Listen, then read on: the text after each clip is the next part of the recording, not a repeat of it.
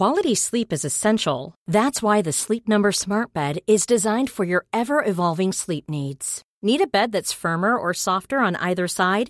Helps you sleep at a comfortable temperature? Sleep Number Smart Beds let you individualize your comfort so you sleep better together. JD Power ranks Sleep Number number 1 in customer satisfaction with mattresses purchased in-store. And now save 40% on the Sleep Number limited edition Smart Bed for a limited time. For JD Power 2023 award information, visit jdpower.com/awards. Only at Sleep Number stores or sleepnumber.com.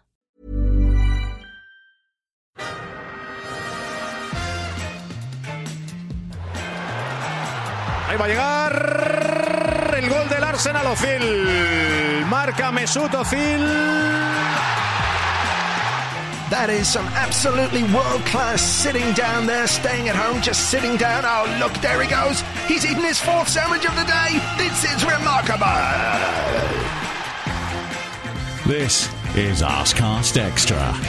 Hello and welcome to another Arscast Extra, as always, with James from Gunnerblog. James, good afternoon to you. Good afternoon to you too. An Yeah. unconventional Sunday uh, Arscast Extra Yes, us this week. It is, it is. Uh, yeah, it's weird recording on a Sunday. I feel like I should be watching football while we're talking so I can go, ooh, at things that are happening, but I don't even know who's playing. I watched the end there just a minute ago of uh, Leicester, Leicester and Leeds. And, Yeah. Uh, that was a really nice breakaway goal that. Um, that Leeds scored uh, to seal the game. So, Yeah. are Leicester doing their thing? Are they doing their collapsio? Is that what's happening? Perhaps it, it seems that way. I mean, West Ham are playing Liverpool as we speak. Right. I guess. I guess we want a Liverpool win there. West Ham, one of the teams that we're sort of chasing. I suppose. Yeah, that's Um, true. But yeah, I, it's it's it's those weird Sundays as well, isn't it? Where they stretch out the games, and I'm glad it's Tottenham's turn to be in that awful 7:15 Sunday night spot that we had to make do with for quite some time. Oh, who are they playing? They're playing Brighton away, so all my hopes and dreams uh, are on a Danny Welbeck winner in that one. Danny Welbeck or or our favourite uh, Neal Maupay. You know, we like that guy a lot. We've don't we? always liked him. We've never had a bad word to say about him. That's what I'll. That's what I'll add on that. So look, let's keep fingers crossed for that anyway, uh, because you know I believe they were terrible against Liverpool the other night, even though I didn't see it. Um, but lots of people were talking. Why would you watch that. them? They're a Jose Mourinho Well, th- this is exactly it. You know, I try and avoid Tottenham for the most part anyway. Um, you True. know, unless unless it's absolutely impossible to avoid uh, watching them, uh, I don't. So um, we are going to talk about a uh, nil-nil draw with Manchester United yesterday. Um, Ooh, yeah, I'm watching Liverpool here while we're talking as well. Someone just whacked the ball over. Wijnaldum, I think. I'll make funny noises. I'll make noises if anything happens. Uh, but I am Great. paying attention, I promise. So, nil-nil draw with Manchester United. Um, your, your thoughts just generally on the, the result itself before we get into the, the nuts and bolts of it. I think it was Yeah. probably, in the circumstances, a fair result. Like, if it had been 1-1, nobody would have argued either, I don't think.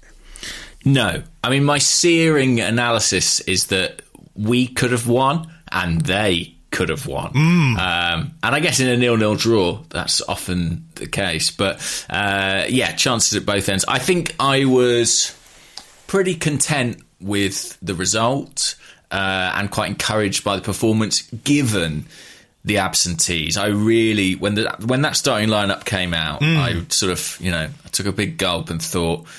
Ooh, I'm suddenly a lot less confident about this one that I was because we were missing some really, really important players. Well, that's true. I mean, I wasn't that hopeful about Tierney in the sense that the pre-game uh, fitness update said they're they're assessing him.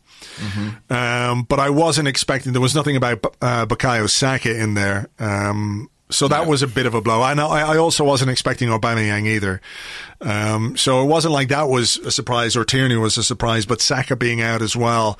You know, given how well he's been playing of late, that was that was a real uh, kick in the arse. And when you think about what that game might have been like with those three guys in our team, for me, you know, obviously it's disappointing that they weren't there, but in some weird way, it's it's kind of encouraging to think that had they been there, I think we would have made life an awful lot more difficult for Manchester United.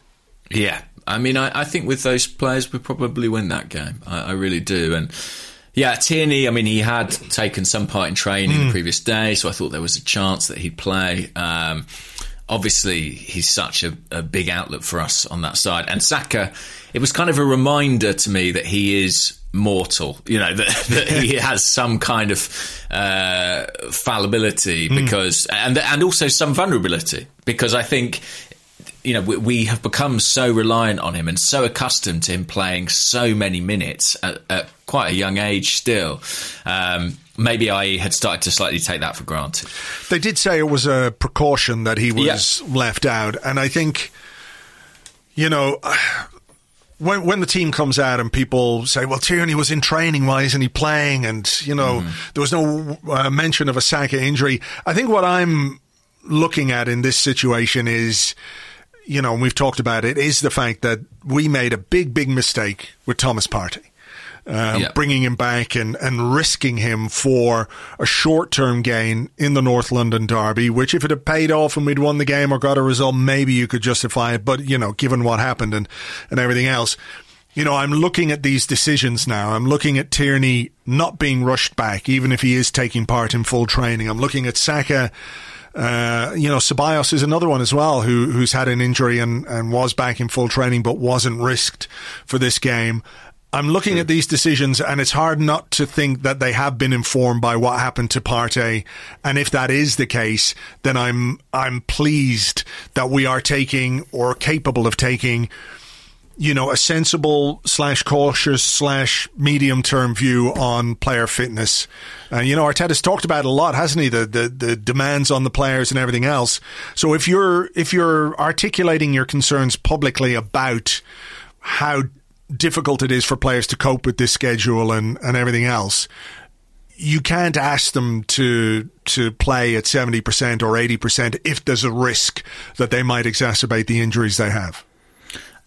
Absolutely. And I think squad management is going to be one of the biggest tests that faces all Premier League managers in the second half of this season. Mm. There are a lot of games to pack in, especially if you're competing on more than one front. I mean, we are two weeks away today from a, a spell where we face uh, Leeds, Benfica, Manchester City, Benfica, Leicester mm. in less than a fortnight. Wow. Um, and those are all big games where a lot of players are going to be asked to play you know a lot of minutes and i think anything we can do to kind of manage the squad at this point ahead of that um, is probably smart and probably sensible but but listen the fan in me looked at our lineup without Saka, without Tierney, without Aubameyang, whether it was expected or not, and was, I have to admit, a little concerned. Yeah, I was too. I, I think it's perfectly normal and reasonable to to, to be concerned. Uh, you know, mm. Particularly with Saka, it wasn't necessarily so much um, Tierney and Aubameyang because I think most people kind of knew mm-hmm, that they were mm-hmm. long shots for, for this game anyway. But but Saka,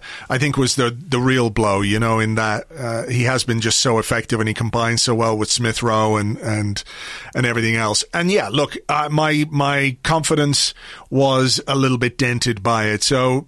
Um, I mean, are you encouraged by the fact that we still, without them, had 17 attempts on goal? Uh, you know, we did yeah. have chances to score. We could have done better with some of them. We were a little unlucky with some others. It was quite a, you know, uh, one of the problem we had, I think, in that bad spell was just not creating enough shooting opportunities. That was the biggest problem that we had. So even without those three players who've been so important and in some ways fundamental to how well we, we attack, that mm-hmm. we were still able to fashion opportunities and shooting opportunities. I know some were a little speculative, but we've been looking for the team to take more shots. They're taking more shots on a consistent basis. Absolutely. That was the stat that jumped out at me the most after the game. I mean, to finish a match with Manchester United with 17 attempts, I know they had plenty of attempts too. Mm, 14. But, you know, we, ha- yeah, we had a really good uh, goal scoring opportunities in this game, and I think we looked a threat. And, you know, clearly we, we grew into this game, I think. Um, as has tended to be the case recently under Mikel Arteta, we were stronger sort of immediately after half time mm. than we hmm. had been before it. Uh, but I think there was probably a, a, sort of slight sense of Arsenal kind of e- easing themselves in and realizing actually, you know, we can absolutely go toe to toe with this Man United team. And I think despite the fact that they're kind of nominally in the title race, I don't think this United team are anything particularly special. Um, and I think we saw some of that uh, during this game. I think so too. And I, but uh, you know, one of the things or one of the the the features of Manchester United's season has been the ability to win games when they're not playing particularly well. I think Neville said that on on uh, the commentary that like you look at them and you think, what did he call them?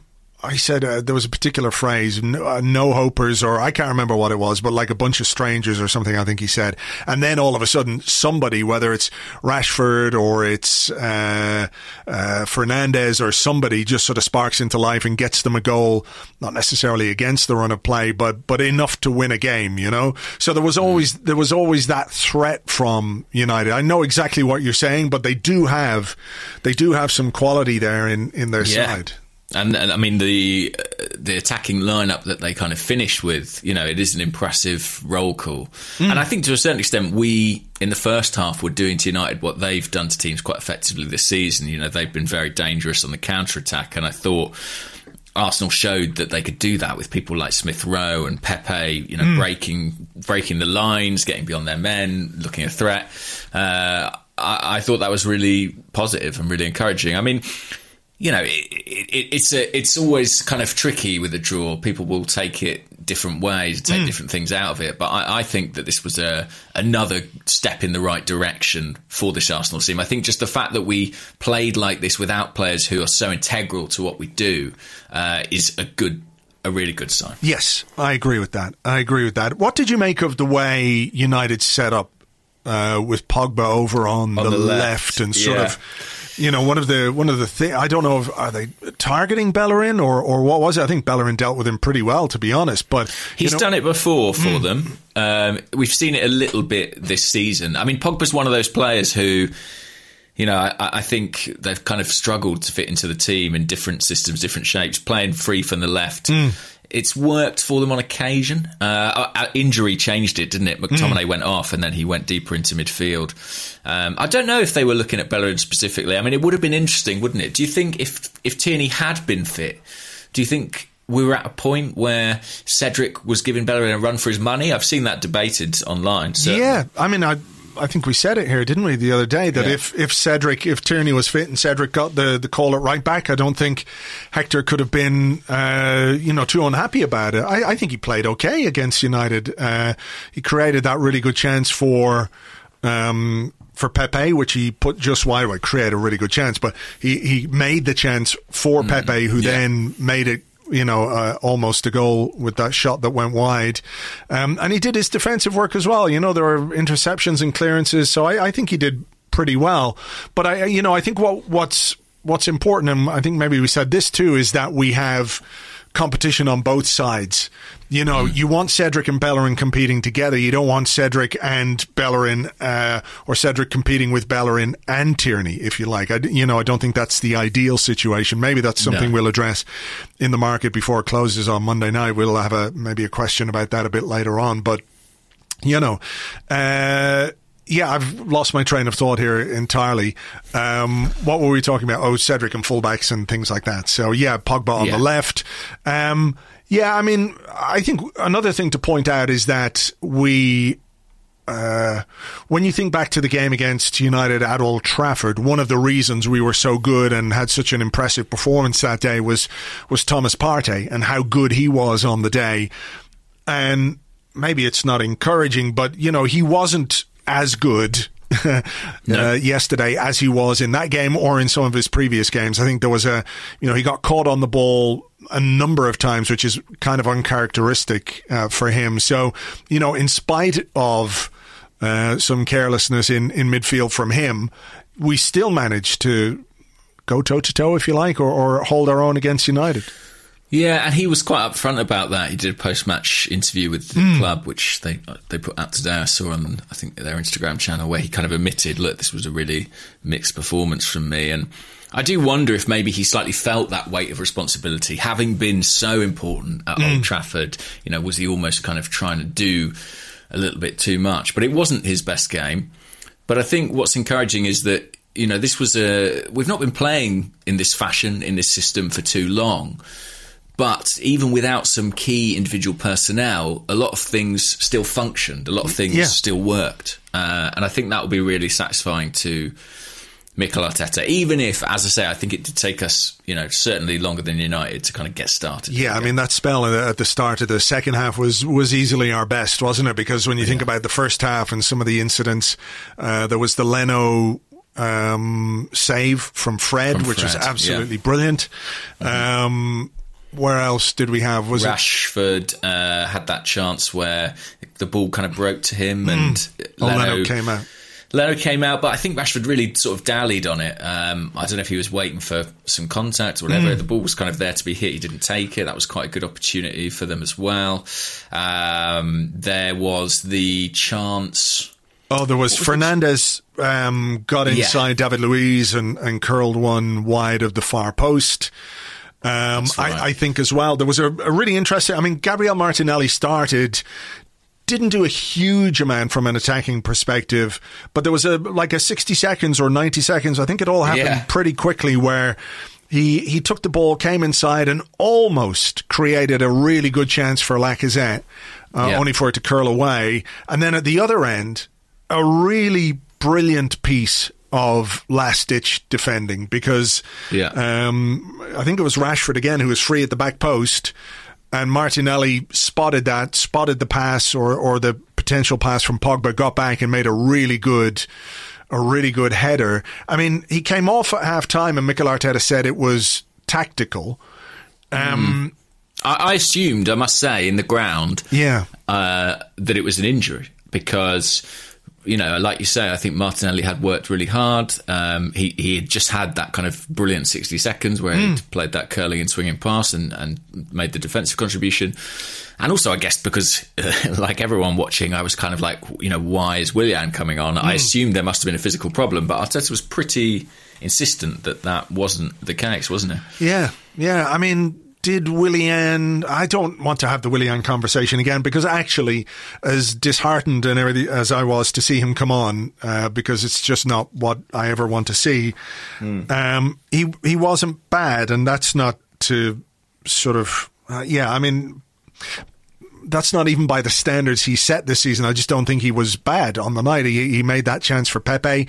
He did have a really good chance himself, and that was disappointing. Um, Listen, when uh, he came on at half time, I don't know what it is in me, the sort of uh, devil's advocate or whatever it is. Uh, I put a bet on Willian to score the next goal in the game. Uh, and so when that ball. I, I don't know if I'm allowed to say that. I don't know if you're allowed to bet if you're at the game live. I'm sure you are. Anyway, um, you're not supposed to if you're working. But anyway, when that ball dropped to him on the, you know, whatever Yeah. it was, eight yards out, I obviously thought, quid's in here. You know, I'm about to look like a genius. I'll post the screenshot. Everyone will say, James, how did you know? Um, so it was proper head in my hands stuff. At that Sure. Yeah. Yeah. I I mean, some will say that was throwing my money away. I just had a feeling. I just thought it's so. Do you know when it's like it's so bad and it feels so wrong that he's come on? I just kind of thought sod's law, something positive will happen. I guess it did in a way, in that he was sort of a bit better than he usually is. But Yeah. I mean, what a chance to really kind of um, improve his standing. Yeah, I mean, it was a moment, a, a moment where there could have been a measure of redemption. I'm not saying that would have been Yeah. like, Well, it could have been the start of something. yeah, you know. potentially, potentially, you know. And look, it's. I think he really has to do better in that position. But he did. uh, 60 seconds later, make a good chance for for Pepe, and only for the gigantic fucking hippo legs of Harry Maguire. Um, you know, I think that would have been a goal because you know he caught it well and it was going bottom corner. So That's Pepe's position, I think. Like he's so. I remember so so many goals he scored for Lille and a couple for Arsenal from that position where it's tucked back from the left. and Yeah, he just kind of he scored back. one against United in It- yeah. sort of similar. Yeah, very well, quite similar shape to the move, Yeah. definitely, and the finish. And I think that was this fixture pretty much a year ago, right? Yeah. The first Arteta win. Yeah, Um, I think, I and I do think on Willian, I think that's a really good block as well from Wan-Bissaka. But look, I it's a good chance. yeah. His first touch wasn't good, and I think the the attempt, the shot itself was was really tame. That was a guy who doesn't have any confidence whatsoever Yeah, in yeah, front yeah. of goal on the pitch, on his legs, standing up, breathing. I saw some people say he should hit it left foot, but I remember the one against Newcastle. Was it Newcastle where he had a really good chance in exactly the same spot, hit it left footed, and it went about 15 yards over the bar. Yeah. So Yeah. I, I was happy he went with the right, but you know, it wasn't to be. But like you say, I think. I I tried to really work out what it was about Martinelli that made Arteta make that change. Uh, during the game, I could hear Arteta and uh, Granit Xhaka and some of the other players telling Martinelli to play higher. Right. Uh, they were constantly saying higher, higher to him. And I do wonder if, um, you know, in his sort of eagerness to get involved, maybe they felt like he was kind of, you know, not offering the threat in behind that he might have done. I, I, it must be a case of him just sort of not really filling the role tactically in the way Arteta envisioned. But it was it was difficult to uh, understand. I mean, it's one of those where like Arsenal improved, therefore the manager got it right. But I, I'm still slightly scratching my head. Yeah, I mean, I- okay, I think it's fair to say we improved. Whether that improvement was because Willian was on the pitch ahead of Martinelli, I think that's a debate uh, that could be had that I'm not interested in having. I don't know that you could really join those dots together. It's not to say Willian was bad either, but yeah. I don't think it was like everyone went, whoa, Willian's on, let's play better, or Willian has inspired us to play better. I think it was the typical uh, post halftime uh, burst that we get, whatever little, whatever we're taking in the halftime oranges, you know. Absolutely, yeah. It seems to be working. Uh, those jelly babies really, Yeah. you know, effective. Have some of them before the game, guys. Try a Um, That bit would of be that. nice, wouldn't it? That would be nice. By the way, we didn't talk about something in the first half that Yeah. I meant to talk about, which was the Bruno Fernandes. incident. Yes, yes. Well, look, um, I know that um, lots of people seem to like Bruno Fernandes, Lots of cunts. but he, I really don't like him at all. I don't He like him. a very unlikable presence, I have to say. He, you know, in the flesh, I, I spent quite a lot of time watching him, and he's got a lot of needle about him. I was already annoyed at him for sort of seemingly improving Manchester United halfway through last season, and the freakish regularity with which he's able to take penalty kicks. Um, but yeah, there's something pretty unpleasant about him, and it's kind of absurd, isn't it, that you can review a situation like the Granit Xhaka one uh, and not be able to give him a yellow card in that scenario. Well, I mean, I, I think it's borderline red card, to be honest. I, I, so do I, but I think even if you think it's not, to give him nothing seems Yeah. completely absurd. I, I, I agree. I agree. Um, You know, I think he, you know, like I said on the blog, we're that is one hundred percent in the. If that was Granit Xhaka making that challenge zone, then it's a red card. Yeah, You know? I agree. So- but but you know, it's um, it's quite nice to have a kind of uh, bête noire, isn't it? It's nice to have Pantomime. Yeah, I think so. You know, it's nice to have someone to hate, and I'm very much happy to chalk him up on my list. Yeah, for sure. Because I mean, look, there were a few things that, that he was involved in. Obviously, the the incident with Cedric early on, where he pretended like he got really hit in the face, and Oh yeah, the yeah, yeah. referee took out his yellow card very quickly for Cedric, which I think was a little bit harsh. And then there was the um, the incident just before halftime where he got the free kick. Yeah. Um, that that Luiz blocked with his head and then did the old fist pump thing, etc., etc. But I mean, I don't really know how that's a free kick. He took a shot, followed through on Partey, who was coming in to block it, and then went down like he'd been absolutely poleaxed again. But you've got to remember, this man's entire footballing pedigree is based upon set pieces. So Yeah. he has to do all he can to, win, win those free kicks. pieces, yeah. Nothing's going to happen for him from open play.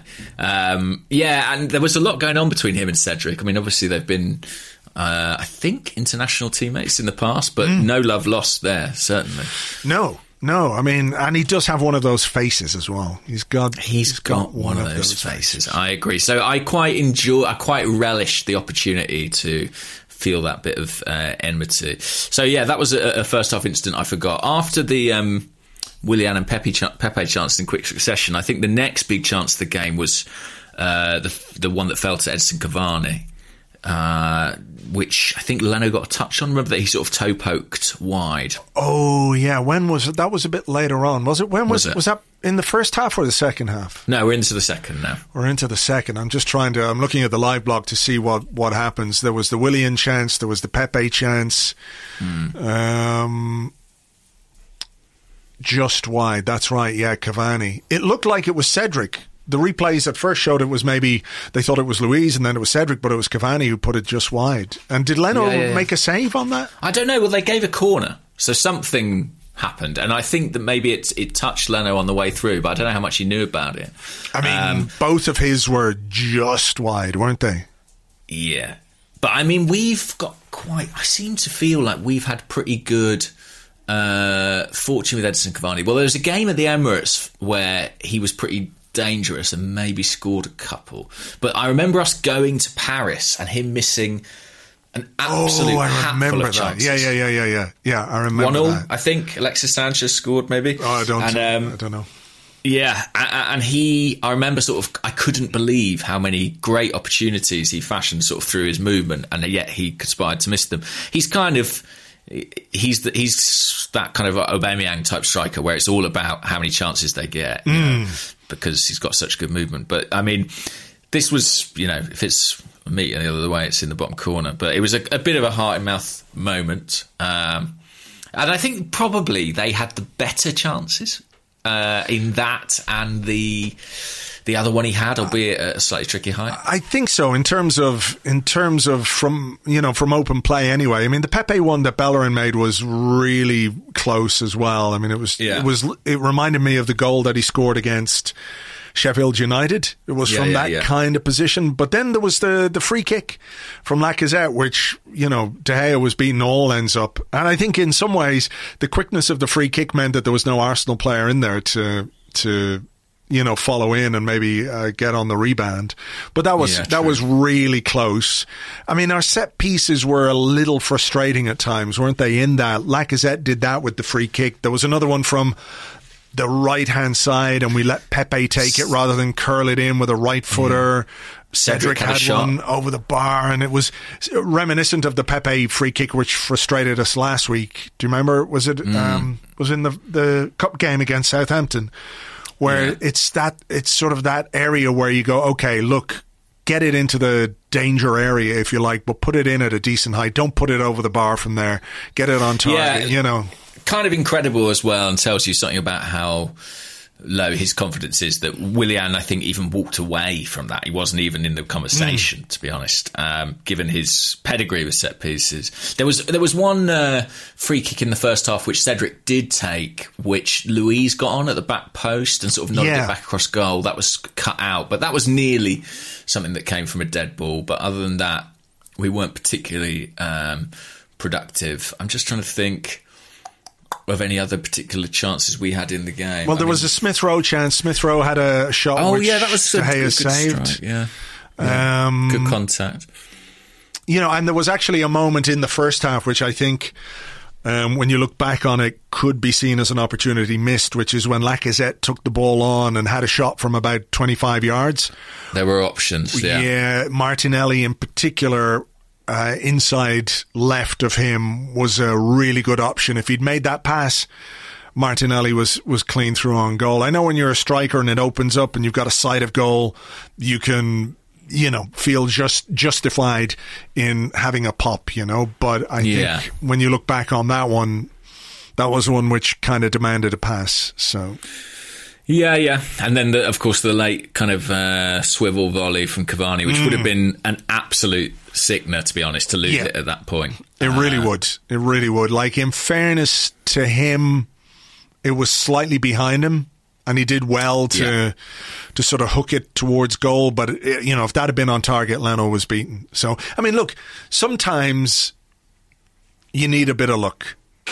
You just you just do. You can defend as well as you can defend, and you know for for moments like that, like a few weeks ago, that probably would have gone in. You know that Uh, way. yeah, it really does feel that way. Yeah. You know, uh, this feels like a game we certainly would have lost. Although, you know, I don't, I just don't think a few weeks ago we would have attacked the game in the way that we did. No, I don't we- think we would have created the opportunities that we did. Yeah, and I think as well the, the the fact that you are actually attacking more uh, is a help for your defense.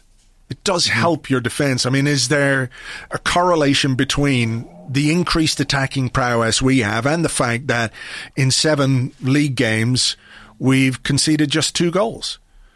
You know, and it's not like we were conceding a load of goals anyway during that run when we were when we were losing games and what have you. We weren't conceding like f- three, four goals a game. We just weren't scoring any. I mean, that was the the big issue was we we weren't scoring. So, you know, I think you can draw a line between the fact that we are better from an attacking perspective and now better and improved from a, a defensive uh, viewpoint as well.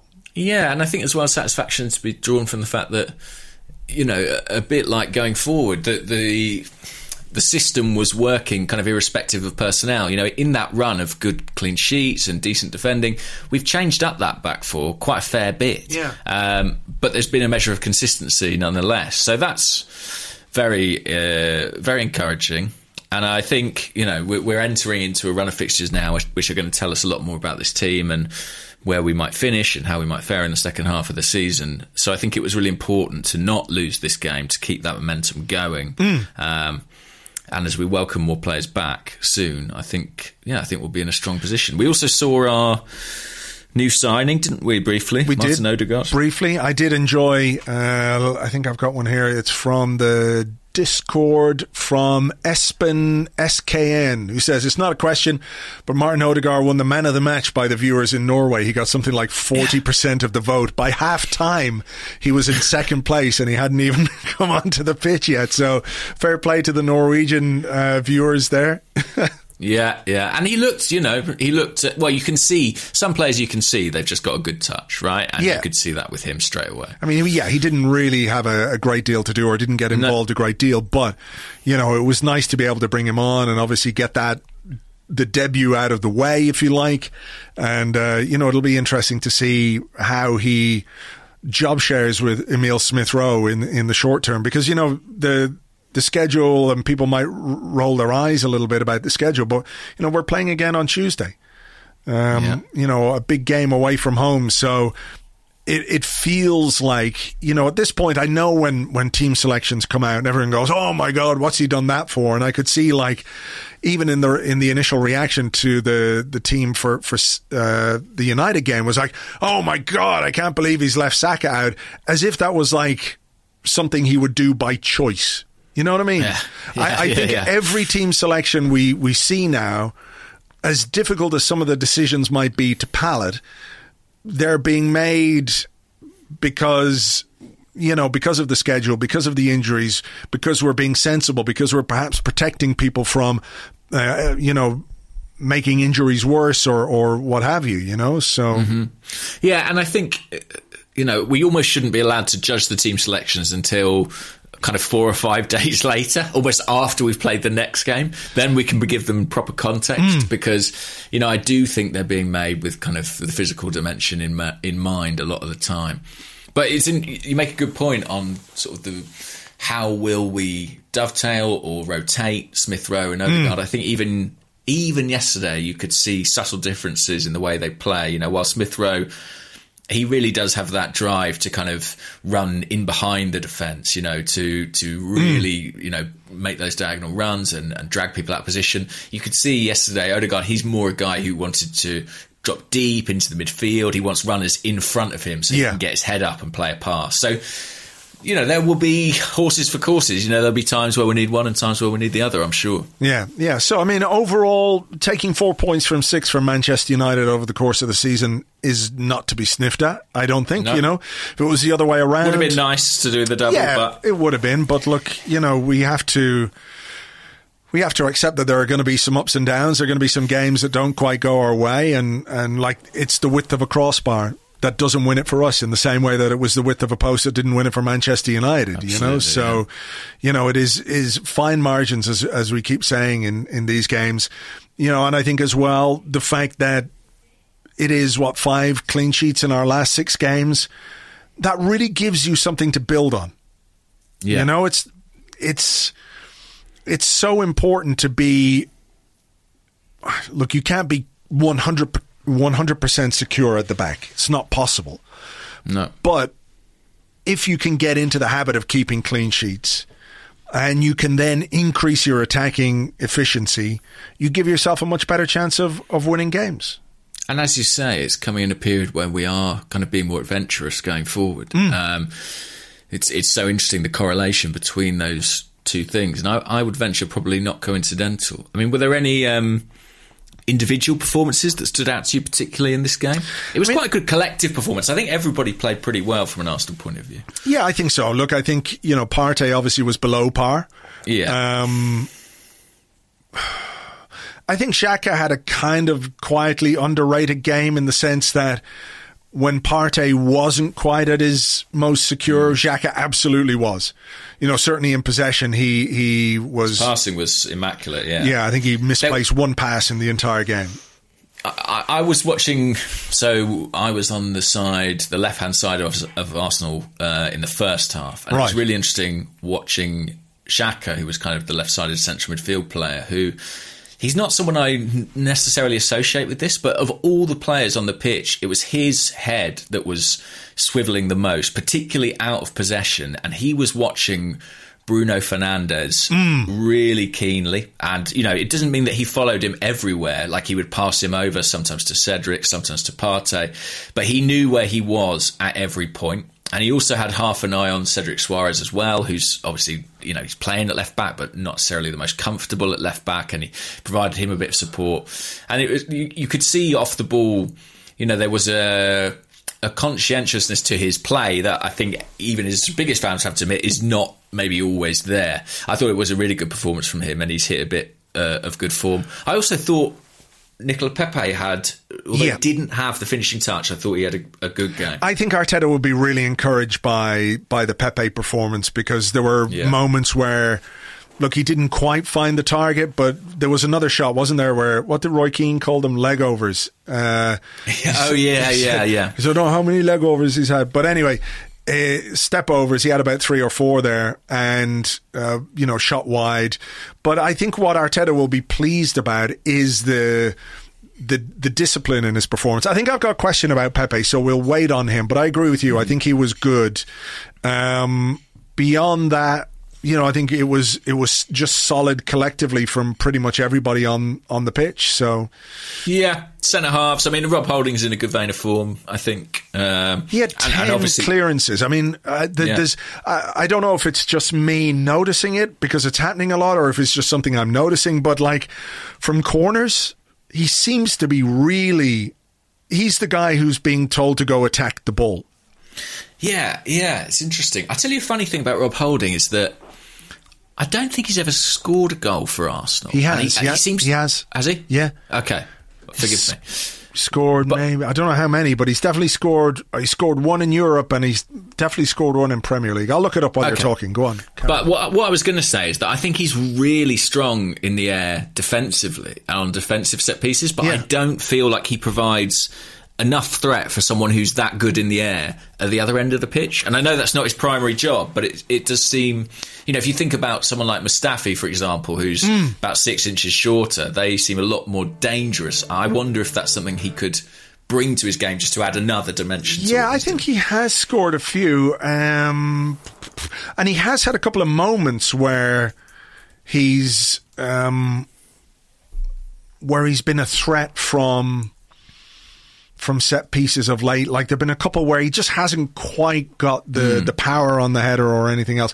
He scored two goals for Arsenal. Okay, I don't think he scored a league goal. That must have been what I was uh, thinking of. One in the EFL Cup in season 1920 and one in the Europa League in season 1718. So yeah, he's not somebody who has scored a, you know, consistently or anything like that. You know, not like a Koscielny um, or anything like it. But, you know, he's been here a long time and he's only just hit 100 appearances. So, time for him to improve on that. So, yeah, I, it's just a thing that occurred to me during the game. You know, he's six foot plus and his aerial stats are brilliant at one end of the pitch. Mm. Um, and you know we're not really producing enough from our offensive set pieces. I wonder if you know if there's someone who could work with him on that. I think it would kind of round him out. But mm. yeah, he, he, I think he's having a really consistent season, and ultimately consistency is, you know, th- that's the indicator that you want from a Yeah. centre half, isn't it? Yeah, I think, you know, defensively, I think he's been really strong. I think sometimes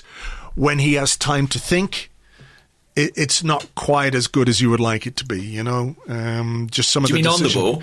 Yeah, I mean on the ball, or maybe, I mean, like when a corner comes in, you, it's not, you go, you attack the corner, you attack the ball, you mark your man, and you, you know, you, you deal with it, right?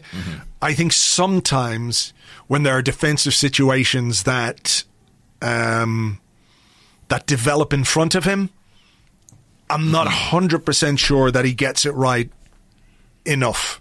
And that look, that could be something that improves. And maybe I'm nitpicking because I do think he's been pretty consistent. And I'm not trying to talk him down or anything like that. But I just, you know, there have been a couple of times lately where I just think, you know, maybe it'll come with more experience and and you know uh, more consistency in his play.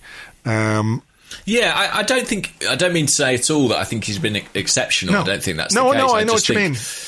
I'm- He's just not making big, big errors regularly, Yeah. you know. And uh, uh, for an Arsenal centre half, that's a breath of fresh air. Sure. Okay, well, look, I think we've done the game, we've done the performance, and we've done the individuals. We've got some questions and stuff like that. So why don't we take a little break here, and then we will uh, come back with all of those in part two right after this.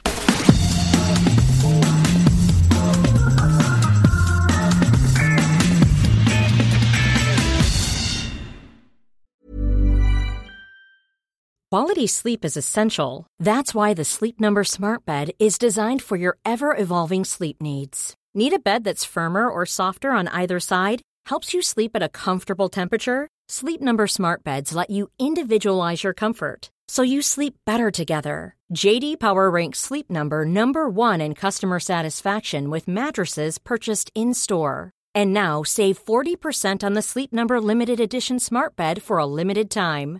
For JD Power 2023 award information, visit jdpower.com/awards. Only at Sleep Number stores or sleepnumber.com. Hey there, it's Michelle Norris. I'm host of a podcast called Your Mama's Kitchen. When I travel, I'm usually looking for a way to find a taste of home when I'm not at home. And one of the things I love to do when I am at home is entertain. And Airbnb allows me to do that. When I was in California recently, I rented a house that had a great kitchen. And when we were sitting around the table, we're all thinking, we're in someone else's house. Someone could be in all of our homes as well. If you have a home, but you're not always at home, you have an Airbnb. Your home might be worth more than you think. Find out how much at airbnb.com/slash host. Welcome back to the Arscast Extra. This is part two where we answer questions that you sent to us on Twitter at Gunnerblog and at Arsblog. Also on the Arsblog Discord chat server, which you get access to if you are an Arsblog member on Patreon. So yeah, do you want to go first or will I go first? How do you feel? Uh, I'll go first if you don't mind. yeah, sure. I'll take the initiative. Um, this is from Tom, the vacuous tweeter, who's at vacuous Tom on Twitter. Uh, and they ask Do Arsenal offer David Luiz another year extension in the summer after what has been a very solid few months of form from him? Especially when you consider we're getting rid of Mustafi, Sokratis, Kolasinac, Kolasinac, etc. Or is it thank you and goodbye? Thank you and goodbye. That's what I think. I mean, that would be my thinking on it. Um, I mean, I have to say, I thought, you know, that moment apart where he got turned by Bruno Fernandes, I thought Luiz was good. I thought he led the defense well. His experience was important.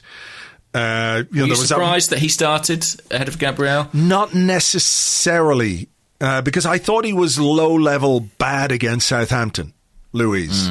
It was one of the ones games where he's just not really concentrating. Yeah, yeah, and uh, you know when a guy gets to that age, you sort of wonder, okay, you know, he's been there, done that, worn all the t-shirts. Yeah. There are there's a point where you look at a player and you think like, ah, he's kind of going through the motions here. Or you know, there are times you know when you look at Luiz and you think like he sort of thinks, ah, this is this is you know, this is, I can just go through the motions a little bit here. You know, I can just sort of this shit. Yeah, Yeah. I'm too old. I, you know, I've it's this game. I can't really be arsed with this. And then there are times you look at him, and yesterday, you know, he was really up for it. You know, he really was up for it. He, he had that charge forward, didn't he? And He know, had- a do you shot know over the bar. Over the bar. I mean, they let him take another free kick. What is going? Just stop, stop. Of our 17 attempts on goal, he had four. Which is kind of crazy. He matched Is that Pepe. real? Yeah. Oh yeah. my god. Um, Um, he probably led us for like through balls and stuff as well. You know, I, you know what he's like. Yeah. But uh, I, yeah, I mean, I remember this fixture last season. You know, where Arteta got his first win, and I think he was man of the match in it. Um, and when the big games come around, it goes one of two ways. He either completely implodes, or he's pretty hmm. good. And this was one of the pretty good ones. That's, I mean, that's what I was saying beforehand. Before the game, I was writing that I was a little bit worried about David Luiz, but I'm also aware that he is a guy who, because of his experience and because of how, you know, he's been around the block so many times, that when he does have a bad game, like I think he did against Southampton, he's just able to put it in a box and put it away on the shelf. Marked David Luiz bad games. Confidence isn't a problem, I don't think. No, David Luiz. I don't think it is. I don't think he gets rattled when he has a bad performance. So I wasn't that surprised that he started. I mean, I think he's probably one that we're going to have to manage when you're 33. Can you do, you know, two games in quick succession? Like, will he start against, um, Wolves, you know, I, d- I don't quite know, you know, uh, that that's something I'm sure that would be led by physicality. But I just think that, you know, he's going to be what age? He'll be 34 in April. So he will be, yeah, he'll be 34 for the majority of next season. Yeah, and I'm looking, you know, I'm looking at a, a- a manager who's talked about wanting a more streamlined squad. And he's got Gabriel to play on the left side of the defence, and he's got uh, Pablo Marí to play on the left side of the defence. The right hand side, he's got Rob Holding. Uh, I've got a question about William Saliba now in a moment, Yeah, but yeah. you know, in an ideal world, those are your right sided centre halves next season. You've got four central defenders, and maybe you need one more, do you? I don't quite know, but um, you know, he's on big money. He's on big money as well, David Luiz. Well, that's it. I mean, if you want a fourth or fifth choice centre half, he's not the cheapest way to fill that spot in your squad. No, no, and like take with a gigantic pinch of salt the stories about, you know, taking a pay reduction and those kind of things. Um, Do you, you know. do you think? Um, I mean, so I'm inclined to agree with you. I think it probably should be thank you. And it's a natural way of ending it, isn't it? He's done the job for two years. I think. He, I think you know he's he's been he's been pretty decent, really, um, across those two years. Some some aberrations aside, but. Do you think Mikel Arteta sees it that way? Do you think he'll consider giving him a, a new deal? I mean, I don't, I don't know. I mean, I can't get inside his head on this one. I think he, he sees him certainly in terms of this season as a, as a valuable member of the, of the squad. He still picks him. Um, you know, I think the influence he has around the training ground still appears to be positive. Yeah. Um, but I do feel like if you are a club that is looking to rebuild your squad, do you invest in a 34 year old central defender when you've got two younger guys to play in exactly the same position? Are they going to give you the passing range of David Luiz? Probably not. But is that as important when you've got a, a team that has a functioning midfield and also a functioning attacking midfield? You know, Yeah, that's a really good point. I mean, uh, Luiz is on record, I think, as well, saying he wants to go and play at Benfica before he hangs up his boots. Um, I mean, all those sorts of things are negotiable if the right sort of money's on the table. But I, I do think it probably will be kind of a natural parting of the ways. I wouldn't rule out if David Luiz does retire in a couple of years' time and Mikel Arteta is still there, I wouldn't rule out a, a post-playing role at the club because I do think Arteta thinks that highly of him, sort of as a personality. Um, but yeah, I, I, I- I struggle to sort of justify a new contract. Like you say, in an ideal world, he's not your first choice centre half next season, and given that, there are probably much cheaper alternatives from a salary. Unless he's uh, you know, unless he's willing to take a, a really significant pay cut. Yeah, It's I the guess. only way. But apart from that, I think, you know, it's thank you and goodbye. Uh, you know, at the natural point. I think had COVID and the pandemic and all the associated difficulties not happened this summer, I think he would have been gone anyway. Do you? Well, they weren't. They weren't going to take up his option, and then all of a sudden they were because it was the the least complicated thing to do. So- I, I think they would have taken it up were it not for COVID. If you see what I mean, uh, I think that the financial implications of COVID is what made them Ah, think okay, maybe so. Maybe, maybe so. let's not do this. Yeah. Um, but yeah, I think he always thought. Well, certainly he always thought he'd be here for two years. But listen, I, I, yeah, I, I think Hmm. it's good that we're talking about him in a positive light. But I don't think that means we've got to start handing out new contracts to everyone. Okay. Uh, associated with this from the Discord, Cluck the Rotisserie Chicken asks, How bad do you reckon the Saliba situation is? The interview uh, at Arsblog News was heartbreaking. Are we cutting our losses and selling him in the summer, or do you think it's possible to rebuild the relationship? Yeah, shall we? Let's get these quotes up. Um, I don't know who they were with. They TF1. were- TF1, right. Translation from Get French Football News. Uh, honestly, if you told me a year ago, I honestly would not have believed you. I really, really, really didn't think that I'd be transferred for 30 million euros and to think that I would arrive where people were expecting a lot from me and the fans were excited about me. And you find yourself in the reserves, play zero, zero nothing in the Europa League or the league. I was in the squad once in the League Cup. It hurt me, it affected me. I don't think I left too early. When you feel ready, you have to go. I don't think I left too early. These things happen. I believe in myself. Um, I guess when he says I don't think I left too early, uh, It means to he- he join means- Arsenal, yeah. he means to join Arsenal, but I'm sure he means it about leaving as well. He left too late in terms of getting out on loan. Um, it doesn't read well, does it? No. No. No. And he's, I, I, I, he's picked up some really positive reviews in France, I have to say. Uh, I've been keeping an eye on him out there, and he Yeah. Seems to be doing well, yeah. playing well and sort of being a bit of a leader in a very youthful Nice defence. I don't know how difficult it will be to repair the fault lines that I think pretty clearly are there between the player and the club. I mean, I don't think you talk like that publicly unless you're pretty pissed off. Yeah, I, I mean, I don't blame him for for being pissed off. I mean, I think we avoid all of this if we sort out his paperwork and send him on loan. You know? It's a lot of it's a lot better situation. Yeah. it's it's not ideal, and maybe he, uh, you know, harbors some resentment for it. But what he doesn't do is miss uh, whatever it is, three, four months of football, first team football. You know, um, so I think that for me is the the big issue. The big issue was just fucking up and wasting those months of his career. So I, you know, I wonder, you know, he might if if he were sent out on loan again, if he'd gone back to Saint Etienne, for example, he might have been there and he might have thought, well, do they fancy me? Do they not? You know, uh, maybe I'm pissed off, but you know, I'm at my club. I'll play. I'll play a season, and yeah, I think what he's really annoyed about is the fact that he just was surplus to requirements in so many ways. Um, and and that Yeah. was the fault of the club. And I can understand why he's really cheesed off. I mean, I don't think it's irreparable or anything like that. I don't think so. But I can really understand why he's he's unhappy. Like, I mean, I've said this and I said this more than once. I can also understand why there were there was um, a reluctance to be dependent or, or not be dependent's the wrong word.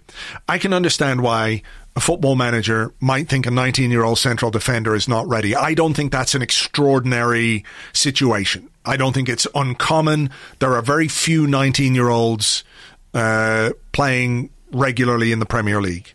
And I know that one of them, of course, is his former teammate at Saint Etienne. But I think those are the exceptions rather than the rule.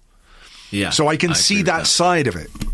But I think if you if you have decided that, and I think they they had pretty much decided that quickly, about hmm. Saliba. Definitely, yeah. Yeah. This wasn't a case that it was like, ooh, ooh, it's like nearly the end of the transfer window. We're not quite sure. I think they they knew themselves that they felt he wasn't ready. I'm not saying whether he was ready or not ready. I think they had made a decision about his readiness. Certainly, And not, they still- not to be first choice. No. Exactly. And they still let it run and run and run. And it was Yeah. that was that for me is the the the big big problem. Yeah, absolutely. I, I agree with that, and I, I agree it's probably something that can be repaired, but there is work to be done there, and I wonder. I, I, I wonder how much of that is kind of between the manager and the player. You know, um, ultimately, Saliba's going to feel like Arteta didn't really have sufficient faith in him, and I don't think he's someone, as he makes clear in that interview, who thinks of himself as not ready. You know, and that's what you want from a young player. You want a young Yeah. player to think, "I want to play right now." Um, Well, there was nobody who watched French football regularly who thought he wasn't at least ready for the Europa League, particularly when you get a group like the group we got. And it's not to relitigate this whole situation again, you know, uh, but, you know, that's a missed opportunity from an Arsenal perspective. yeah, I agree. I agree. Um, Hasn't been managed well. No, hasn't no been managed well. Really, really hope it can be repaired. It's a substantial investment. Arsenal have got to, you know, people are saying, "Oh, I wonder if he'll stay at Nice." Nice aren't going to give us thirty million euros for him. No. You know what I mean? Uh, however well he does in the second half of this season. So we have to hope. Um, I mean, Nice at the moment are in talks, I think, with Barcelona to sign uh, a centre half called Todibo. And the way that's being reported in France is he's being signed loan with an option to buy. It, partly because they're not sure if they're going to be able to keep Saliba for a second season. Um, that you know, there's the way it's being reported in France. They hope that he will Yeah. have an 18 month loan spell there. Yeah, you know what though? I mean, here's here's the way I look at this situation. Shit can happen at football clubs, and shit happens between people, and you know things don't go the way you expect, and everything else. Yeah, But if you were to say, what do Arsenal need to do in the transfer market this summer when it comes to, you know, the centre of defence? Get a young, promising central defender in to play on the right hand side to compete with and provide cover for Rob Holding, you know, make that competition. Saliba is exactly the player that you would want the club to go out and buy. We've already we've already gone out and bought him 2 We've- years ago. two years ago. We've invested 30 million euros in a player who hasn't played for us for two years. I think it is absolutely incumbent on Mikel Arteta to make this work, or at least to give it a try. This is a hugely talented young player, a player of real potential. Who, if any other club in the Premier League was signing, we'd look at and go, well, why didn't we do that? And we have him, and we haven't played him. So I think one of the one of the jobs that Mikel Arteta has is to make it work. You know, that's Yeah. literally your job as coach. If you're willing, I made this joke with Lewis on the preview pod that pretty much every situation that you can envisage at Arsenal in some way can be brought back to Willian. But if you're willing and able to say, well, we have to support Willian and we have to give him time or we have to give him, you know, the opportunity to play his way through this like bad run of form. Why can't you do the same for a 19 year old central defender who is, you know, so highly thought of around European football? Why can't you do that? You have mm-hmm. to do that. That's what he has to do next season.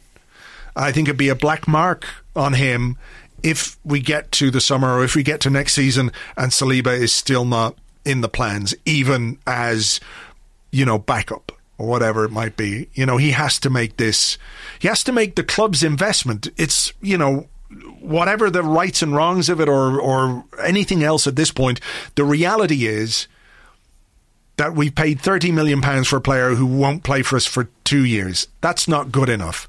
So we have to extract value in the next three years and hopefully longer than that if he can become a really good player for us.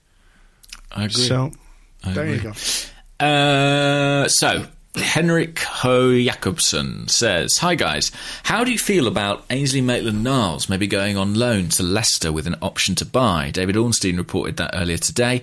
Is it a good idea to make a rival stronger at this point, or should Arsenal make this move happen to get some money potentially ready for the summer? a little bit torn on this one, in that if we're willing to let Ainsley Maitland Niles go, and a club like Leicester is interested in him and they're willing to put money down on the table, then you're sort of obliged to do the deal. If you don't want the player anymore, you don't see a role for him, and there's good money on offer from, you know, a team like Leicester, mm. the fact that they're our rival isn't is an indictment on us. You know what I mean? I'm not taking anything away from Leicester because they're a good team, but like well, they're a fair who, bit above us. yeah, well. who isn't who isn't potentially a rival to us anymore? Yeah, this is not like ten years ago where you could say, "Well, yeah, we could sell a player to Leicester," or "We're so ensconced in the top four that you know it doesn't really make any difference where we sell our young talent." No, we're sandwiched in between Aston Villa and Southampton. Yeah. I mean, Southampton are one of the other possible destinations for Maitland Niles, and they're much yeah. closer to us. So, yeah. So I don't really have an issue with him going to Southampton. So on that basis, should I be worried about him going to Leicester? I think it depends on the offer. Really. It depends on the offer. Like, how much is it? Or if, if. Well, I think in the first instance, all of these offers are loans, you know? Yeah. I think. But, but I think that's that's partly the economic situation we're in. Okay. You know, people probably thinking. I I up. wouldn't send him on loan to Leicester, right? Unless there was an offer, unless there was a a deal to be done in the summer. Yeah. I just feel like.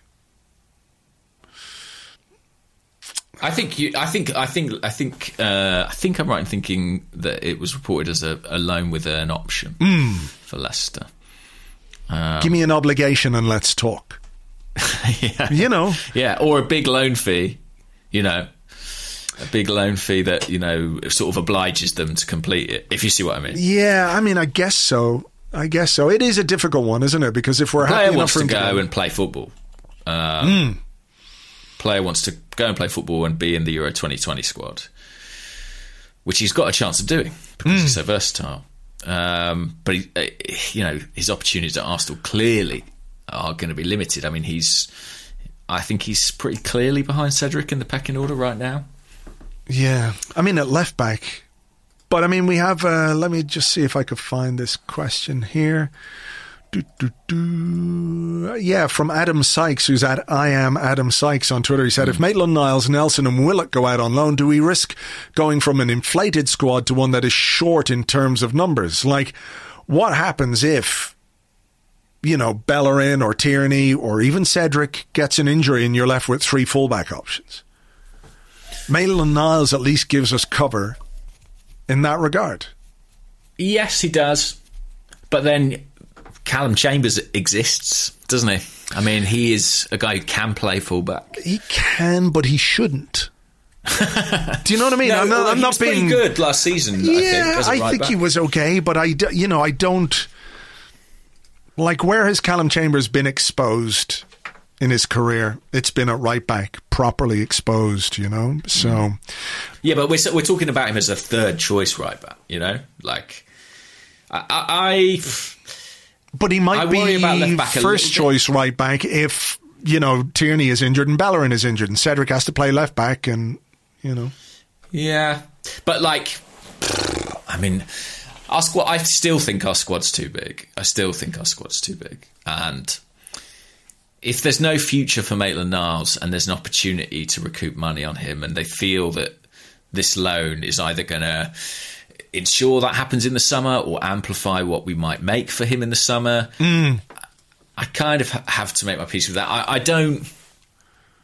I, I think I don't think we'd miss Willock or Nelson right now. I really don't. Um, well, certainly Nelson has not been in the squad. Yeah, Nelson's not been in the squad.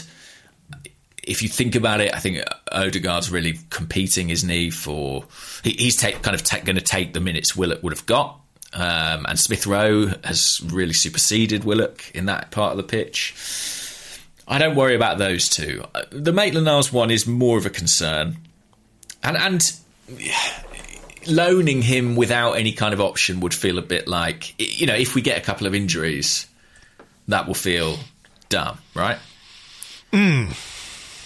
I mean, there is also a, the registration point. We talked about this on the last podcast. I mean, maybe they're just not going to register Runarsson, but one of the non-EU players still has to go. I found it interesting that Runarsson was on the bench. Yeah, Ryan had a little injury apparently. So Did he? Yeah. Right. Okay. So I mean, I wonder. Yeah, a sort of last hurrah before they have to submit the registration docs on January. Uh, sorry, on Monday. when do they have to do it? Is it on, on Tuesday? I guess Maybe Tuesday morning. Yeah. Squad. But um, yeah, I, on the Maitland Niles one, I really go back and forth. I mean, clearly, ultimately, the manager doesn't have sufficient faith in him, and so he probably should go if there is interest. It's just that thing of like, I'm not really bothered about strengthening a rival. I don't even necessarily know if Maitland Niles. Like, where does he st- where does he start in that Leicester team? You Don't know. Don't know. There was some talk about him playing in, in midfield. They've had a Um, few injuries in midfield, and a couple of players might leave. Choudhury might go, but yeah, I, I, I, I kind of feel Like I said, show me the money. If Leicester want him, show us the money. well. Let's put it like this: in the summer, the Wolves' offer was under twenty million pounds. Do you think that if that sort of money, I don't know, between fifteen and twenty million was on the table now, Hmm. would you be more inclined to accept it? I think you'd be more inclined to accept it now, wouldn't you? But um, yeah, I mean, it's one of those where he could go on loan, have a good spell, and increase his value as well. So, uh, I mean, he's not going to get the playing. Doesn't look like he's going to get the playing time he wants at Arsenal. Um, so yeah, What do you think about Cedric as the kind of uh, backup to Tierney on that side? I'm. What did you make of his performance against United as well? I thought he was okay. Yeah, I thought he was fine. Um, we did have a question here, and it was like, uh, yeah, it's from Anve, who's at Anve Wallavalkar on Twitter. He says, "Hello lads, do you expect any deadline day signings by us? If there is one, what position would you guys want it to be?" And I kind of feel like I wouldn't mind a, a left back because I'm, Any I'm not, names out there that you think you know, that would make sense? Or Um, Well, there know, was some talk about the Crystal Palace guy, uh, Van Aanholt.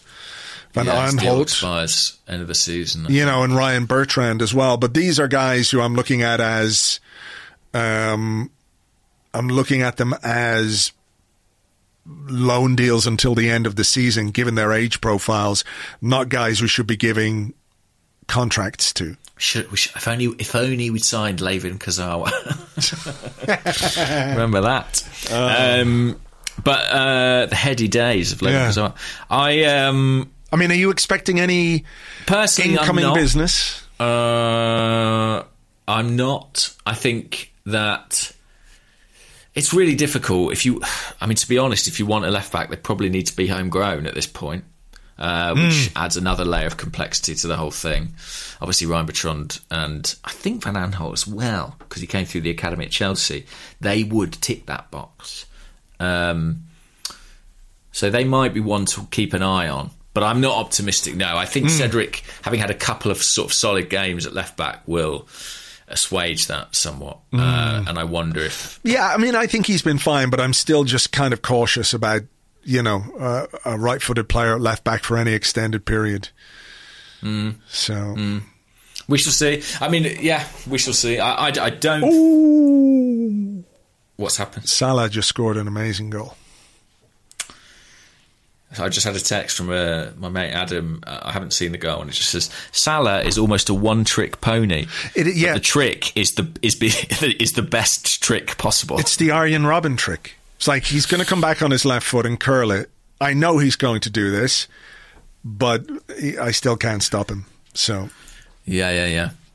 If only you know, Nicola Pepe's only half a yard from sort of getting that right. Pepe just needs a l- little more practice on this trick. Yeah. Yeah, yeah, yeah.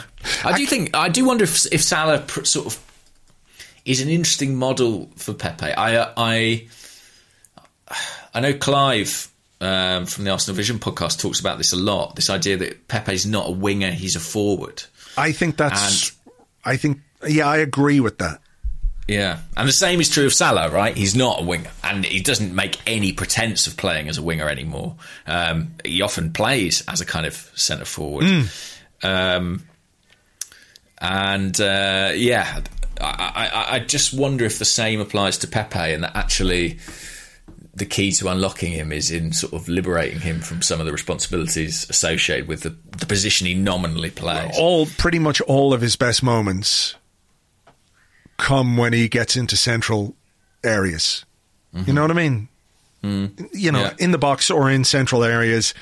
I mean, the only one that you can, the only goal I can really think of is, is that Sheffield United goal where he picked the ball up, ran down the left, ran into the box. You know, and I'm not even sure you could really classify that as like old school winger play. It was pick it up, drive into the box and, and score. Um, Yeah, yeah, but I mean, I had a question here about Pepe actually. So we're leaving the transfer deadline day to one side. We think there's going to be no incomings and potentially some departures. I mean, Newcastle are looking at Joe Willock. It seems from the reports. Um, do we know if anyone's looking at Reiss Nelson or if there's any possibility? If there? they're not, I feel really sorry for Reiss Nelson because he should have gone on loan in the summer. You know, Hmm. it's not quite a Saliba case because he had the Europa League games, but there's not enough minutes for him here, and he is, you know, Hmm. He's gonna stagnate, developing. yeah. yeah.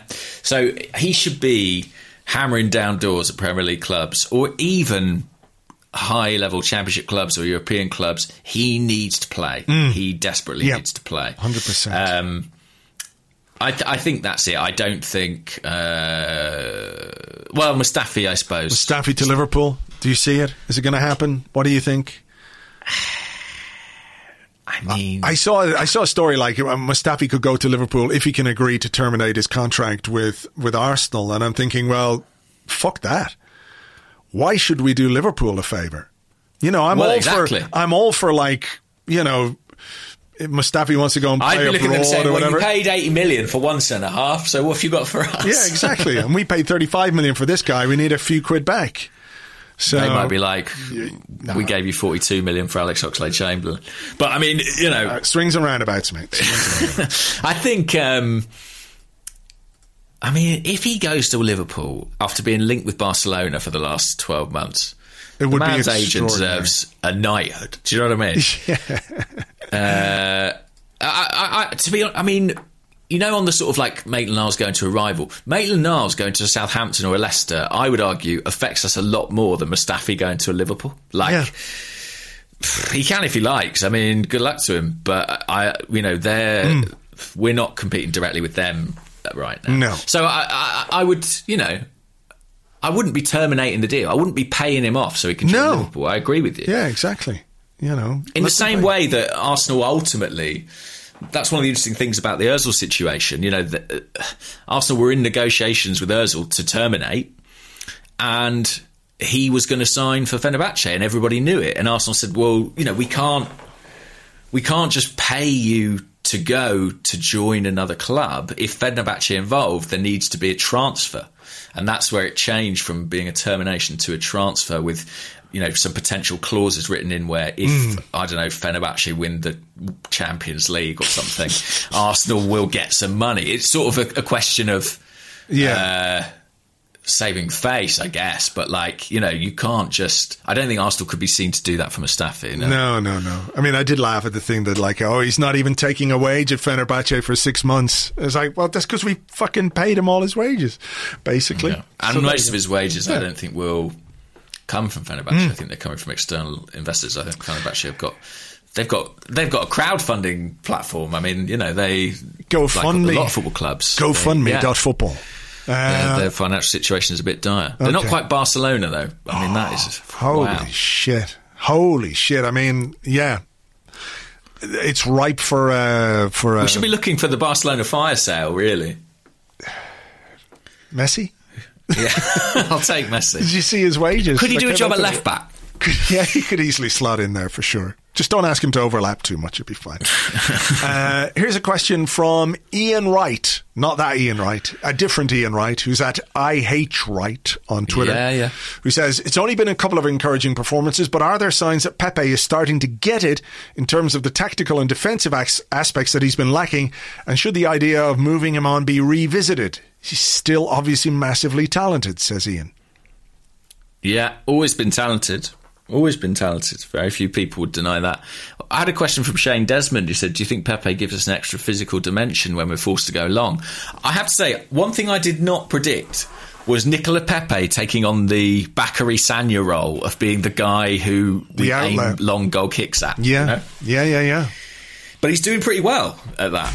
Um, I never saw that coming. Uh, interesting that he did so well and played from the right. I mean, after a game where he'd looked pretty good on the left, Hmm. it kind of poses an interesting question as to what you would do if you had both him and Bukayo Saka available, which we may well do. Well, I I think, don't. I think, you know, were Saka available, Pepe would have started on the left yeah, so do I. in the United game. So, Uh, and I wonder if he he would go back there just because I just think Saka's been so good. Hmm. Um, and I also think actually that, especially if Tierney doesn't make it, if you've got a right footer at left back, having a left footer in front of them just gives you a natural bit of balance. You know, you want Hmm. one left footed player on that side to give you width.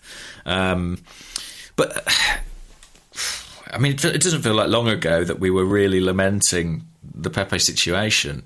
Um, but I, I think he deserves a lot of credit. I do think that the physical aspect is somewhere he's really improved, and his defensive numbers appear a lot better in this very recent run of form than they were prior.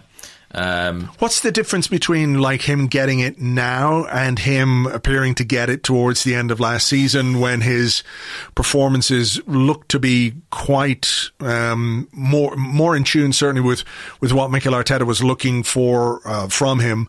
Uh, you, you think about the FA Cup final as complete Yeah. a performance from Nicolas Pepe as we've seen. Even if he didn't score on the day, I think he was he was arguably our best player. I know Aubameyang got the two goals. Hard to, hard to look No, beyond no, the two I- goals. You know what. I I mean? know but like in terms of all round performance, yeah, I think the difference is that the teams at a slightly different point in their evolution, and they might be at a point which is more suited to Pepe. Um, you know, as someone pointed out in one of our questions, I think last week or the week before, has he had a run to play with a, a number 10 consistently? Um, he might get that right now. He's got players who offer him some in- interesting combinations that, you know, he hasn't always had great partnerships in this team. Yeah. Uh, maybe he can develop those with whoever it might be, Smith Rowe or Lacazette or Tierney or Saka. Um, I mean, actually, his most promising partnership last season was with Aubameyang. You know, It felt like they had a good understanding at times, and Arsenal might have a kind of surplus of options in those wide areas soon. If you get if you get Martinelli, you've got Aubameyang potentially coming back, Saka coming back, Pepe to consider as well. Um, not Willian, obviously, but you know, in terms of the others, you know, Smith Rowe. If, if Odegaard starts playing centrally, Smith Rowe becomes an option in wide areas potentially. There's there's a lot you could do, um, but I think Pepe at least has made himself part of the conversation, and he was Arsenal's most dangerous player against Manchester United. It, I know Lacazette hit the bar, but if anybody was going to score, it really felt like it was going to be Pepe, um, and that's quite often the case. You know, even when he doesn't play that well. So it is tempting, certainly, to persist with him. What What do you think? I think there have been encouraging signs in the last performances, and I, like I said earlier, I think Arteta will have been encouraged by again how all round his performance was. I think Pepe did did good things at both end of the uh, ends of the pitch. You know, I think he was switched on throughout, and I think that's something that maybe Arteta has been cautious about or worried about. So. You know, Yeah. and there were a couple of moments where, you know, like I said, the width of a goalpost, and he could have been, he could have been the goal scorer, could have been the match winner. So, yeah, I think there have been encouraging signs. I mean, I hope he gets a run. I hope he gets a run. Why not? You know, I mean, I, I think it's telling that he. I was trying to check how long did he actually stay on the field? Ninety minutes. He played the full game. Mm. Not too many times you would say that he has done that in an Arsenal shirt, actually, that he's been left on from the very start until the very end. And under Arteta, I feel like he's often a guy who, you know, will get hooked. And the fact that mm. he he didn't. I think is promising. I still think if the quartet of Smith Rowe, Saka, Lacazette, Aubameyang mm. are available, I think that's what Arteta will pick. But I think Willian's probably uh, Willian. Getting ahead of myself. Um, I think Pepe. He's he's close. He's close, and he, he's the next name that you'd have there definitely. Um, and I do. I still think that there's an interesting discussion about the balance to be struck. You know, as good as Lacazette has been, is there a way to make it work with Aubameyang through the middle? You know, Salah just scored again, by the way, just so you know. Let me guess, cut inside. Cut inside. yeah. No, well, not really. A break, and he, yeah. Nice finish. Nice finish. But you know, there's something in. I, I really do think that he's a very different player. But like a guy who arrived in England uh, with Chelsea, and people thought he was a winger, and really what he is is someone you want to be putting through in on goal. Who wants to score goals? I mean, I mean, and, and Salah has completely given up the pretense of wanting to do anything else but score goals, and actually, he's just played into mm. his sort of superpower. And I think if you think about Pepe, all right, he's a brilliant dribbler, but I think composed finishing mm. is actually something that he, he really really does have. Mm. Um, I don't know. It's it's a re- it's. I I have hope again yeah. for him. Yeah. Yeah. It'll be gone in two weeks' time, and then it'll be back. uh, here's a question. Yeah. From uh, tonight, we're all 98 vol on the Discord, and they say, where would you rank Leno as a goalkeeper in the Premier League? Out of 20. Because I have to think of all the other goalkeepers. Yeah, I guess you do. But I, I, I suppose uh, another way of asking it is how good is Leno? You know, how I, I think he's been. I think he's been really excellent. I think So he's been I, yeah. excellent. Uh, I know there was that wobble when Emi Martinez left, and we were all, you know, sad about that. But when Emi, when Bernd Leno got injured against Brighton last season, we were all fearing the worst. To the point where we were talking, everybody pretty much was talking about having to sign a goalkeeper because we did not know that Emi Martinez was um, was going to do what he did. Yeah, exactly. Yeah. So I think he's, I think he's put to bed any, any sort of like, oh, we should have kept Martinez uh, issues beyond people's own personal preferences, which is absolutely fine. There are some people who prefer Emi Martinez. Absolutely fine. Who is but a I- very good goalkeeper as of well, course, and exactly. having a fantastic season. Yeah, but I don't think that anybody can really complain about what Leno is doing this season or has done this season. We have the joint second best defensive record in the league in terms of goals conceded. Yeah. He makes fantastic saves on a consistent basis. Um, I don't know really what more people want from a goalkeeper. I agree, and I actually think as a fan base, maybe we underrate Leno because when I speak to fans of other clubs about that conversation of who are the best goalkeepers in the Premier League, or journalists who cover other clubs, his name is always in there. No, it's always in uh, top five, if not sometimes top three, and that's pretty impressive. I mean, for a club who you know are not currently uh, a top six club, I definitely Yeah. think we have a top six goalkeeper. Yep, I think that's absolutely fair. Let's do a couple of quick ones before we go. Yeah. Um, we have one from the Discord here who says it's from Brownlow03 who says, What do you make of Lacazette's durability slash fitness recently? He looks so much fitter than he used to. He never used to last the full 90, but now he's going on until the end, apart from when he gets taken off. And I've got a question about that now in a second as well. And also, uh, Sundaram, who's at Gunner in Boston, says, Considering Lacazette's performances, do you think it's appropriate to give him an extension to his contract, or should we look to sell him in the summer? Yeah, uh, that's going to be a debate. I think I think Arsenal need a centre forward who can do um, some of the things Lacazette can do, mm-hmm. and I think that should be really high on the list for summer transfer targets. And I think if Arsenal can sell Lacazette this summer, I think they should do because I think he's done well. but I'm not convinced that. Uh, I think there are people to whom this is more naturally their game than it is him, mm-hmm. and I think we could do with like a, a pivotal centre forward who offers a real um, variety, a different type of striker to a Aubameyang, and who could be mm. that guy for the next five years. Um. And I think that, you know, Martinelli and Nketiah, sure, Balogun, these guys may come and be centre forwards in the future, but I think we need like a guy in his mid 20s who can sort of provide that option uh, straight away. Yeah. That's what I think. What do yeah. you think? I think, uh, you know, I'm really pleased that he's doing well. You know, he was.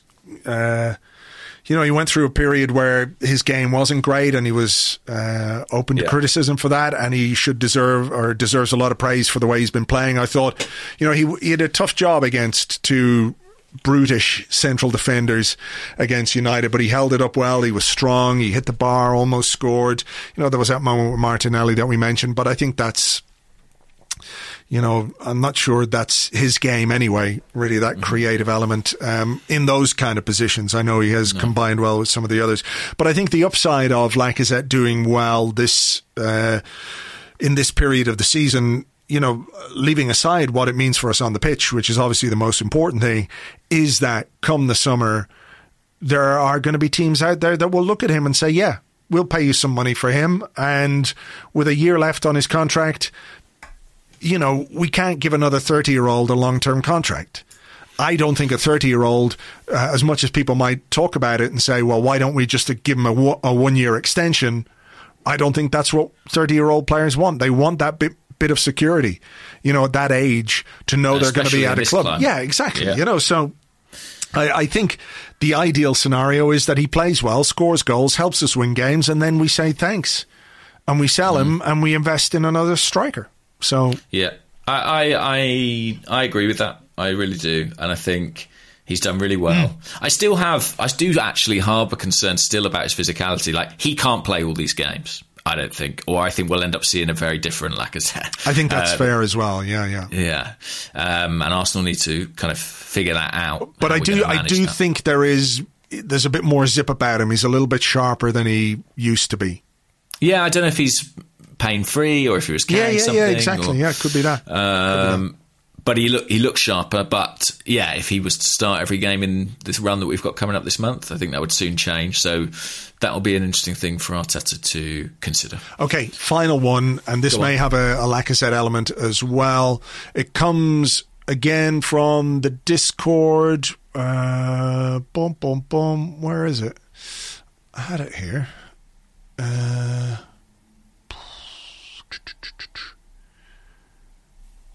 it's gone. Oh no, there it is. It comes from. I can edit this bit out if I want, because you know I'm the master. Nah, make them wait. Uh, it comes from Booten Schlanks. And he says, Do you think the dangerous moves employed by the two Harrys will be outlawed soon? Lac- Lacazette could have had some serious damage done, yet the referees don't seem to even consider this a foul. What will it take to get the rule changed? A broken neck? Should this be a straight red card? And obviously, this is the issue where you the backing in the backing in you nudge a player in the air and there was to be fair uh, an incident involving Lacazette with Pogba which I think was different you know, in terms of severity. I've not seen that back, but I remember it in the moment. Yeah, it was similar. It was um, not not anywhere near as as uh, dangerous as the Maguire one on Lacazette. Mm. And obviously, we've seen Harry Kane do it time and time and time again. He's actually injured himself doing it. So, what goes around comes around. there is some karma. There is some karma, motherfucker, as the Radiohead song goes. Uh, I, yeah, it's clearly a big problem. I think Tim Stillman uh, has a sort of nice Twitter thread about it. I'm just flicking to see if I can find it, where he spoke about here you go backing into players in midair and risking serious injury, not even a card, shoving defenders into onrushing goalkeepers or shoving them off the side of the pitch, risking serious injury, not even a card, tickling someone's chin slash yeah. Eskimo kiss, can't do that straight red. um, yeah, you know, football does have weird discrepancies on what it deems violent or dangerous, and that is something that desperately needs looking at. I mean, England captains, England centre forwards, um, mm. having slight, operating under slightly different rules. feels like it's been a thing since as long as I can remember. And it, uh, maybe if it wasn't Harry Kane who was the main kind of uh, mm. Guy going around doing this, maybe the reaction would be somewhat different and it would be cracked down on. But it does need to be cracked down on. It should be yeah, it should be a yellow card at least, at least. Yeah. Automatic yellow card. I mean, there are, people have spoken about this before, but you know, in, in Aussie rules, which is a much more physical game than uh, association football, you know that that kind of offence is absolutely outlawed. You mm-hmm, know mm-hmm. what do they call well, it? It's like in rugby, how you can't hit someone who's yeah. airborne. What do they know? call it? I think they've got a name for it in Aussie rules. Um, tunneling, I think it's called. Okay. So yeah. you know they're aware of that. So when a guy is in the air, you you just cannot do um, what what we see Premier League players do way too often. I mean, I think there was one a few weeks ago. Was it in the? Was it? Did it happen to Gabriel? Was it in the North London Derby? I can't quite remember, but it was probably Sounds Kane. Right. It was probably Sounds Harry Kane, right. seeing as he's Yeah. the one that does it the most. so. It, it is really dangerous, and I, I hope it's something Hmm. that's addressed. I mean, as with you know the Fernandes Xhaka incident in the first half, there are these odd Hmm. discrepancies, and maybe that's inevitable because we're in the early stages of kind of technology being implemented. But they do need to iron things like that out and make sure they punish the right stuff. Okay, look, we're going to leave it there for this evening because um, we've gone on quite long enough. Um, Thanks for being here. Thanks for being here on a Sunday with us as well. Um, you know, it's a strange schedule, so you know, there's a, a preview podcast tomorrow for Patreon members. We're playing Wolves on Tuesday night. Fingers crossed we can get the uh, the result there. Uh, for now, though, we'll leave it there. James, thank you very much indeed, and we'll catch you on the next one. Bye bye.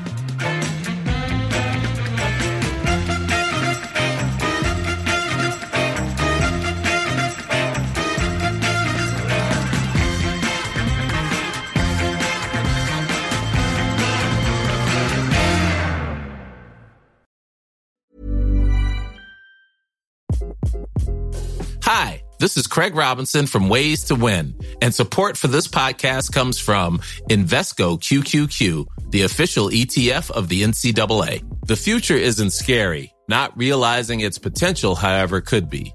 Just like on the recruiting trail, I've seen potential come in many forms as a coach. Learn more at Invesco.com slash QQQ. Let's rethink possibility. Invesco Distributors, Inc.